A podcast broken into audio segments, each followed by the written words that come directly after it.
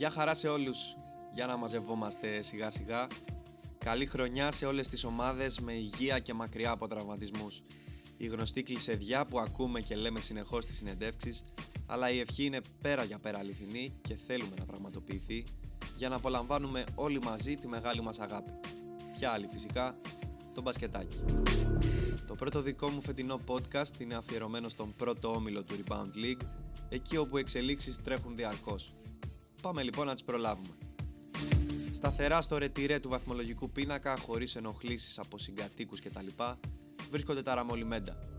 Με δύο νίκες απόσταση από τους διώκτες της, η ομάδα του Ανδρέα Παρλαβάτζα έχει σαφές προβάδισμα πλέον, αγνοώντας τη λέξη ήττα από τις 12 του Νοέμβρη. Δύο ολόκληρους μήνες δηλαδή, όχι κι άσχημα. Μία θέση κάτω και με συγκομιδή 17 βαθμών για την ώρα, βρίσκουμε τους Κουβαλίες και τους Pink Paper. Βία αντίθετη για τις δύο ομάδες το τελευταίο διάστημα, με τους Κουβαλίες να πληγώνονται από την απουσία του Κωνσταντίνου Πάνου μετρώντας δύο ήττες στα τελευταία τρία τους παιχνίδια και βλέποντας την απόσταση από την κορυφή να μεγαλώνει. Και σαν να μην έφτανε αυτό, οι Pink Paper, που είναι ξεκάθαρα από τις πιο φορμαρισμένες ομάδες αυτή τη στιγμή, τους έχουν φτάσει και τους απειλούν με προσπέραση.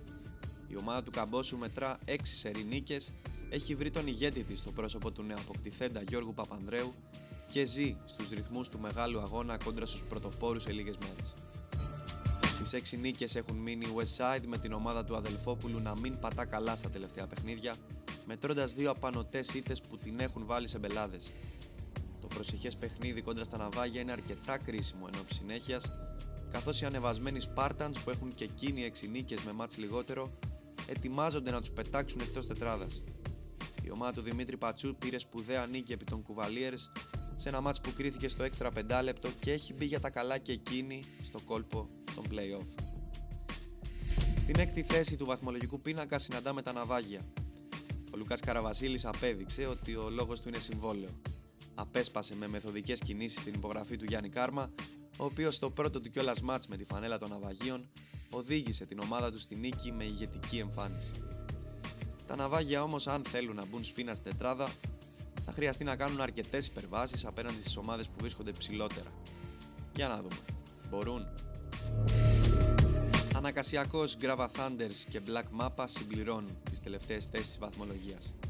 Ο Ανακασιακός ξεκάθαρα έχει μεταμορφωθεί προς το καλύτερο από τη στιγμή που πήρε την πρώτη του νίκη, βλέπει όλα τα μάτσα τελικό και η εικόνα του είναι όντως άκρος ενθαρρυντική το τελευταίο διάστημα.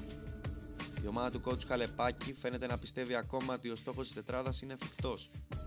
Το σίγουρο βέβαια είναι ότι αν τα καταφέρει θα πρόκειται για μπασκετικό έπος. Grava Thunders για σας τι να πω ρε μάγκες. Δεν σας καταλαβαίνω αλήθεια. Από τη μία έχετε να κερδίσετε από τις αρχές Νοέμβρη, από την άλλη κοντράρετε στα ίσα τους πρωτοπόρους. Δεν βγάζω άκρη, πάντως φαίνεται ότι δεν σας αξίζει η πρώτη τελευταία θέση. Black Mappa για σένα μάλλον δεν μπορώ να πω το ίδιο.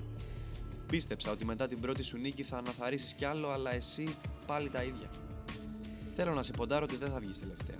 Αλήθεια θέλω. Είναι ελκυστικό το 370 απόδοση, αλλά πρέπει να με πείσεις ότι αξίζει.